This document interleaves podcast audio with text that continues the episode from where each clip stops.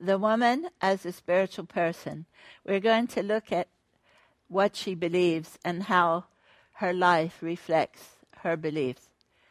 How does that operate in her daily life? Often if you ask a woman what she believes, when I've asked my friend, what do I believe you believe? I believe in God. I believe in one God. They can't articulate, or they don't make a practice of articulating statements of faith. There is a creed and there are statements about what Islam is about. But the way Islam is understood in an oral culture is not by reciting all these points and definitions.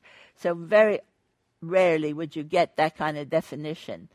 Uh, if you're with university students, they may try to articulate it better for you and outline it for you, or if they are a teacher. But just a person, a normal friend that I have, she would say, I believe in God. And so, and that's important, because the basic concept that I think we looked at right at the beginning, Islam is a monotheistic faith. It's not atheism, it's based on God, a belief in one God. And of course, the statement of faith is given in the Quran quite clearly in Surah one twelve, that He is absolute, mighty, and He has no partners. He begetteth not, nor is He begotten.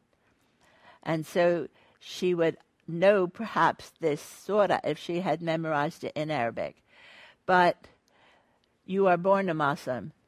She is a Moroccan. To be a Moroccan is to be a Muslim.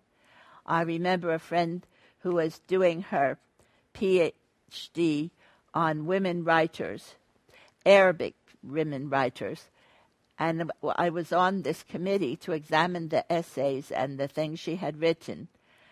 And there was not one Christian Arabic speaker included in her paper.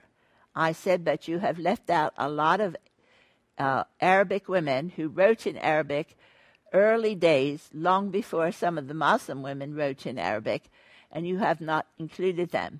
She said they are not Muslims. Uh, Moroccans and Algerians are...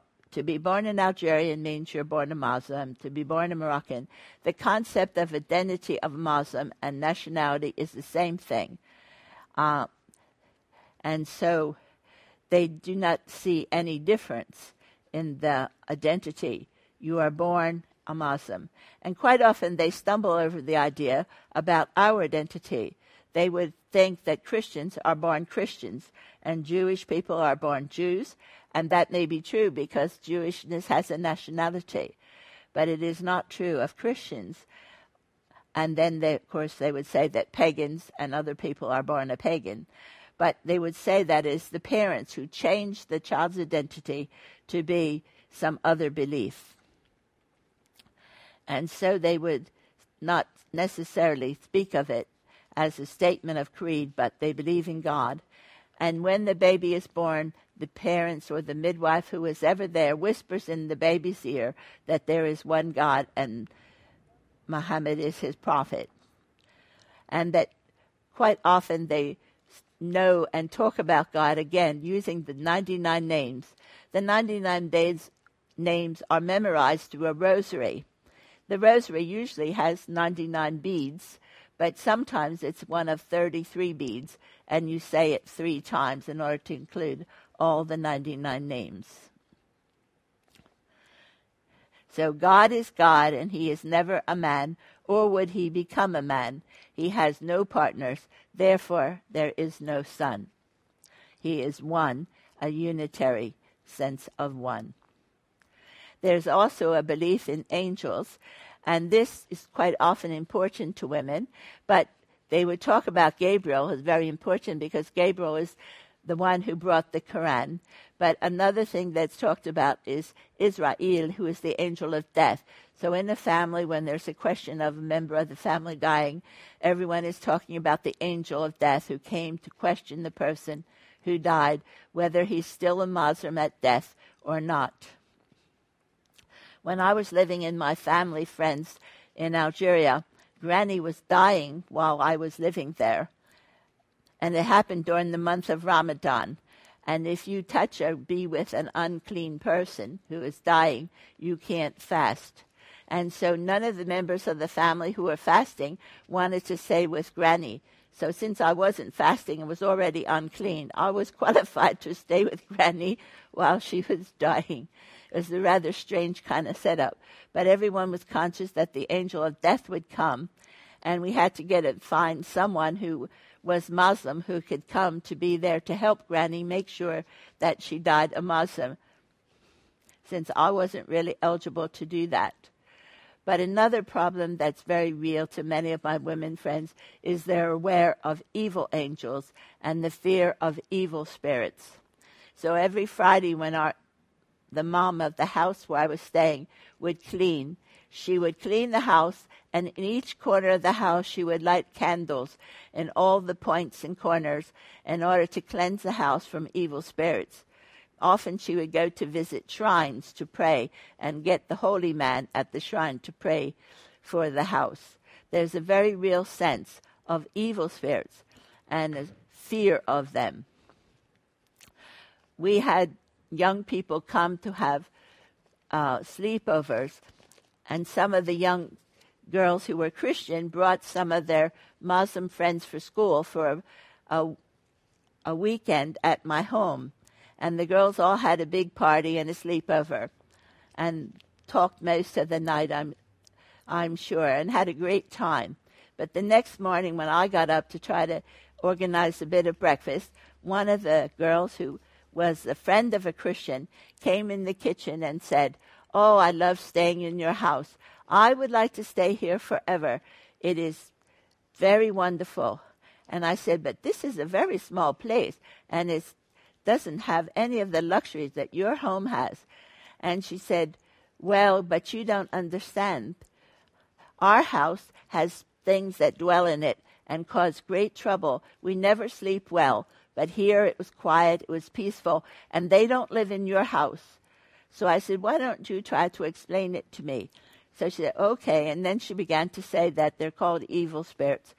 And one of the Christian girls who was hearing the conversation said, "Oh, yes, they cleansed the house. When we moved into our flat, we had special prayer that whoever lived there before or whatever happened in our house before would be fully cleansed and no evil presence would have any part in our home." And she explained it to Nadia, and Nadia said, "Oh, that's wonderful." And then she, Yasmina began to tell her, "That's because Jesus has victory over evil and over evil spirits." And Nadia's response was, "Oh, I need to know him right now. Tell me how, because I need victory over evil spirits." And before long, we had Nadia and her sister and some others praying, "Lord, do this for us. We want to live where there's no evil spirits. We want to know the victory that Jesus gives." And she hardly knew anything about what Jesus had done, but because of the power of his presence and the power that there was someone who could overcome evil, was such a strong desire in her life that she immediately gave her heart to Christ. Um, and we had this kind of experience with a number of various people, because although Islam supposedly doesn't have a theology about this or really mentions it clearly, Uh, many of the people are deeply troubled by the presence of evil and don't know how that one can overcome evil. They also believe in prophets, and it's obvious that, of course, that the main prophet that they feel that is the person to follow, as we were speaking about the Hadith and from the Quran, is Muhammad, that Muhammad is the final prophet, that there were many prophets previously, and some of the patriarchs that we know, Abraham, Isaac, and Jacob, are called prophets. Yet they are believed, others named in the Quran as well. Even Jesus is called a prophet. So there's a doctrine and a theory that prophets are the one, but it's the final prophet who, in a way, counts, and all the other teachings of the other prophets has been either abrogated or superseded by the prophet Muhammad, who has come to bring the final message. And then, of course, there's the belief in the books, as we have mentioned, this, that the Quran is the most important thing that God gave, and it's in Arabic. But sometimes in the belief of books, there's almost a fear. Recently, one woman told me she was afraid to touch the Bible. It might cause her some problem, or reading it, fear attached to things that are not from the Quran. Many different little beliefs have come into their minds. And then, of course, there's the belief in heaven and hell. And everyone has a hope, but actually, I've rarely heard anyone say, I'm sure that I'm going to heaven. And it's especially true when you're with families where there is a death or something, where someone is very ill. The fear of death is very apparent, that there is no assurance and no real trust that there is a way that you could know that God would take you to heaven. Quite often there's almost a fatalistic belief.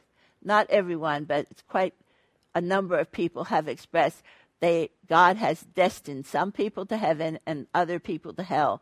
So it makes very little difference what you do in actual fact. If God has already said that you are going to hell, it's written for you that you will go to hell, no matter how good you might appear to be. But if you're going to heaven, it doesn't matter either whether it appears that you are not doing good works, because God has destined you to heaven. And that I find that a very tragic kind of fate, fatalism that's often expressed with such strong feelings that their destiny is already fixed and they can't change it. But also I've had a few of the friends express to me, if God didn't choose my relatives for heaven, how strange that he would want to choose me and I would go to heaven and all the rest of them went to hell. They often think about many questions that we can't answer, and they're unanswerable, um, that come up, such as that. I remember Sarah, after she became a Christian, said, I'm all the time thinking about where is my mother, and I can't help her. And God has allowed me to know Jesus, and I feel so uh, privileged, but I feel so sad that my family hasn't known him too. But beliefs and the orthodoxy is not always the highlight of Islam. It's much more the practices. So we want to look at what people are doing in their practicing of the things. The creed and the belief in one God, as I briefly said, is mentioned in the baby's ear. So it matters very much that you say the creed, that you say it to the baby. And if you were to convert to Islam, they would have you say the creed. And it matters that you say the right words. But often, what happens in many people, the name of God is a piece of jewelry and you wear it. The name of God is written on the walls of buildings. The name of God is printed printed, or painted on the lorry or on the back of the taxis. God's name becomes like a charm or a worker of magic, and it's everywhere. And often, it's put on beautiful plaques and hung up on the wall around the house. God's name, be, in, as a feature in itself, becomes the object rather than the personalized relationship to him. And so it also, when someone came in our house, they said to us, what are these Bible words on your wall? Do they help you have good health? Do they do some magic for you? Do they make you better when you're sick? So you become conscious of how you use the word of God among our Muslim friends, that you don't portray it as a magic tool that can be used to cast spells or perform miracles. But prayer is the most active practice that most people engage in, although not everyone prays five times a day. But especially during Ramadan, people will pray. But women, of course, this is a very special time. Women need to be clean and not unclean. They need to wear special clean clothing and wash and shower before praying, and pray in a clean place. You can't pray in a place that has been soiled or made unclean. So it does make a, quite a, a necessity to change situations and to have a clean room. It often helps to have a prayer rug, because the prayer rug can be kept clean, and when you finish praying, you can hang it up and have it for when you need to pray again. When I was working at the hospital as a chaplain, we were asked to provide a prayer room for our Muslim friends to pray when they wanted to have a prayer room at the hospital. I found it quite difficult to find a place that wouldn't be unclean. I wandered about the hospital with one of the employees of the hospital looking for a room that might serve as a purpose for a prayer room. And we found the, a room in one location. And then I asked him, what is next door to the room? What is above the room or underneath the room? And I found out that the morgue was under the room, dead people. So we couldn't have that for a prayer room because it might be contaminated. The other room we found was next to the blood bank. So there would be lots of things passing by all the time, which would also give a very unclean atmosphere to the prayer room.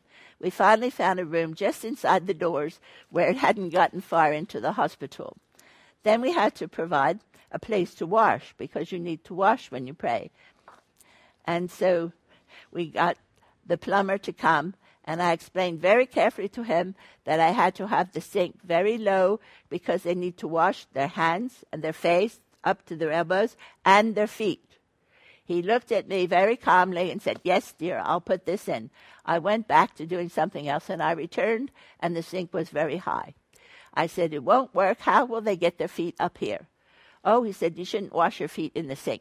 I said, but this is a prayer room. Please take it off and put it back down there where I explained to you this is a prayer room where they have to wash, and we must wash our feet as well as all the other things.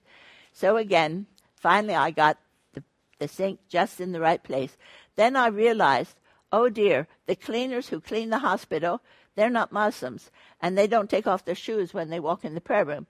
So I'm going to have to provide a special prayer mat so the prayer mat can be put down to pray and taken up so that the room is not always defiled by the cleaners.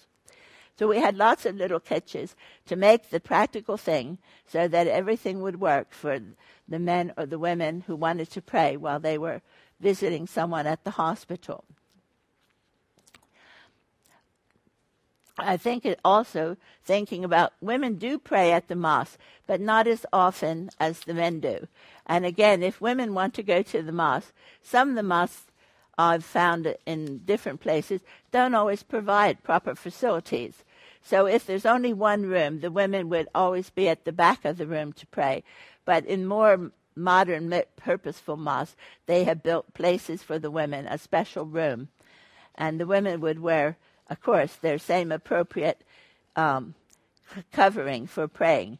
It's quite often a good thing to go and have a visit to a mosque if you can, but you sometimes need to make an appointment and arrange so they will be able to explain things to you and show you about.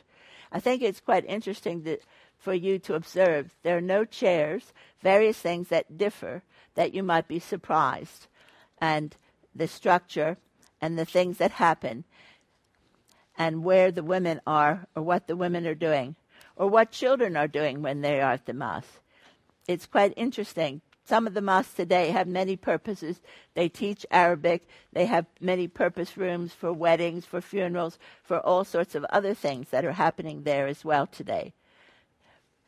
Um, but do have a visit, and then have try to have a time of reflection afterwards to see how the impression and the things you learned about your visit.